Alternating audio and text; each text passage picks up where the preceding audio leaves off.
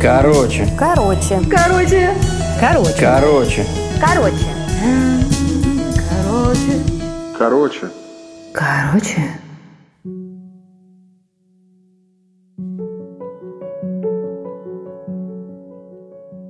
В общем, а, в марте мой коллега прислал мне новость о том, что на Ямале, это если что, очень-очень далеко на север, на Ямале на полуострове а, массово гибнут олени домашние. А на Ямале живут в основном коренные народы, малые, это ненцы. Вот. И большая часть эм, то, чем они занимаются, это ну, разведение оленей, э, домашнее животноводство. И э, они э, живут в маленьких таких чумах, это ну, юрты, чумы. И э, пасут оленей, и потом приезжают в села и продают этих оленей на мясо, и, собственно, на вырученные деньги они живут. И получилась такая история, что э, эти олени начали массово гибнуть. Соответственно, если олени гибнут, это значит, что все коренное население фактически остается без своего, ну, без денег, без дохода, и им не на что будет жить следующий год. Ну, как вы понимаете, Ямал — это тундра, это очень суровые условия, это зимы, где температура может доходить до минус 50 градусов, и ну, на эти деньги они покупают там керосин, а, еду, а, какие-то приспособления для чумы, и, собственно, без этих денег, а, без оленей они бы просто, ну, все умерли.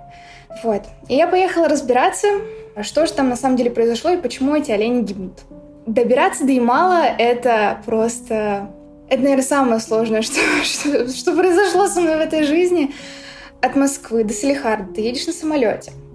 Дальше ты должен проехать, пролететь на вертолете, но билетов на вертолет не продают, ты должен стоять в живой очереди, если хватит места, то тебя посадят, если не хватит места, жди еще неделю, и так ты можешь ждать, в принципе, месяцами. Но нам повезло, мы с коллегой пришли, встали э, в очередь, приехали очень рано и успели э, на вертолет. Вертолет ехал с тремя пересадками, то есть это такая летающая маршрутка в прямом смысле этого слова. Мы долетели до самого северного поселка на Ямале, и так получилось, что я заранее не смогла найти человека, который бы нас смог а, ну, связать с людьми, провести в тундру, и мы уже на месте искали человека. А это очень ну, довольно-таки сложно, потому что поселок очень маленький, все друг друга знают, и Ямал — это тот регион, где очень эм, не любят независимых журналистов. И когда, в принципе, правда о жизни на острове всплывает ну, на федеральном уровне, то есть э, когда рассказывают какие-то вещи про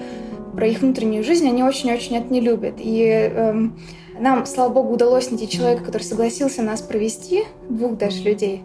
Но это забегая вперед, после этого, когда мы вернулись из тундры, меня буквально в смысле преследовал а, глава этого поселка и просто не отходил ни на шаг, просто его машина постоянно проезжала мимо нас, постоянно останавливался, спрашивал, что вы пишете, как у вас дела. В общем, интересовался. Ну и судя по тому, что он не ответил потом на мои сообщения после того, как вышел текст, он, видимо, очень сильно меня обиделся. Ну, это ладно.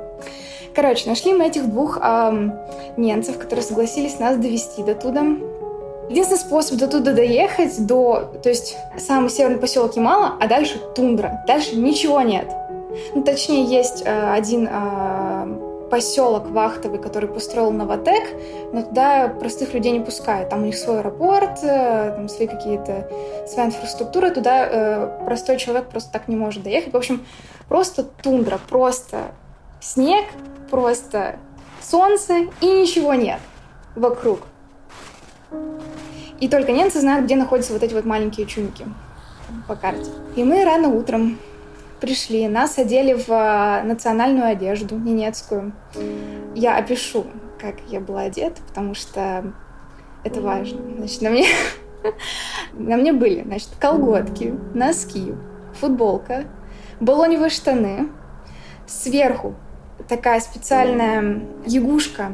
Это такая одежда, сшитая из оленей шкуры с рукавицами и с э, капюшоном. Сверху еще одни балоневые штаны. Кисы — это такие эм, высокие сапоги до колена, сшитые тоже из оленей шкуры. И сверху шапка и еще одна эм, наподобие такой огромный-огромный чехол из, оленей, из двойной оленей шкуры. В общем, я выглядела как такая неваляшка, одетая в оленью шкуру.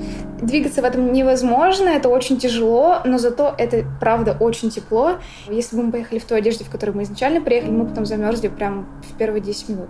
Вот, нас одели, и мы поехали на снегоходе и на больших деревянных санях. Наши проводники сидели на снеговоде, а мы сзади с коллегой на санях. И вот это было самое, вообще самое страшное, что произошло, произошло в моей жизни, потому что ехали мы до первой остановки примерно 7 часов, и чтобы вы понимали, это минус 30, которые ощущаются как минус 50.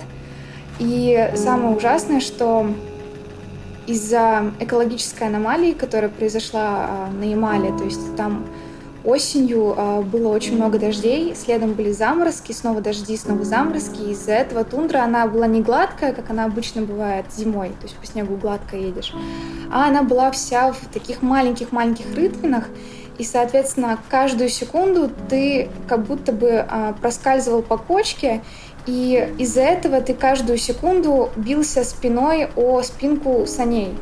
И вы представляете, нет, точнее, мне кажется, это нельзя представить, если ты не побывал там. Когда ты каждую секунду бьешься спиной о, о спинку, то есть это не больно, но это все равно ощутимо. И так на протяжении 7 часов мы, конечно, делали остановки небольшие, но э, все равно в какой-то момент, ну, в самом начале я ехала и думала, блин, боже, какая же природа у нас необыкновенная, такая разная, Россия такая большая, и даже какие-то философские мысли у меня были в голове, мол, боже, белая, белая бесконечность, солнце, зачем я живу, кто я есть в этом мире, что-то такое. Под конец думала, боже, я хочу умереть. Мне просто ничего не надо, просто убейте меня, потому что невозможно было переносить вот эти вот толчки постоянные на протяжении 7 часов.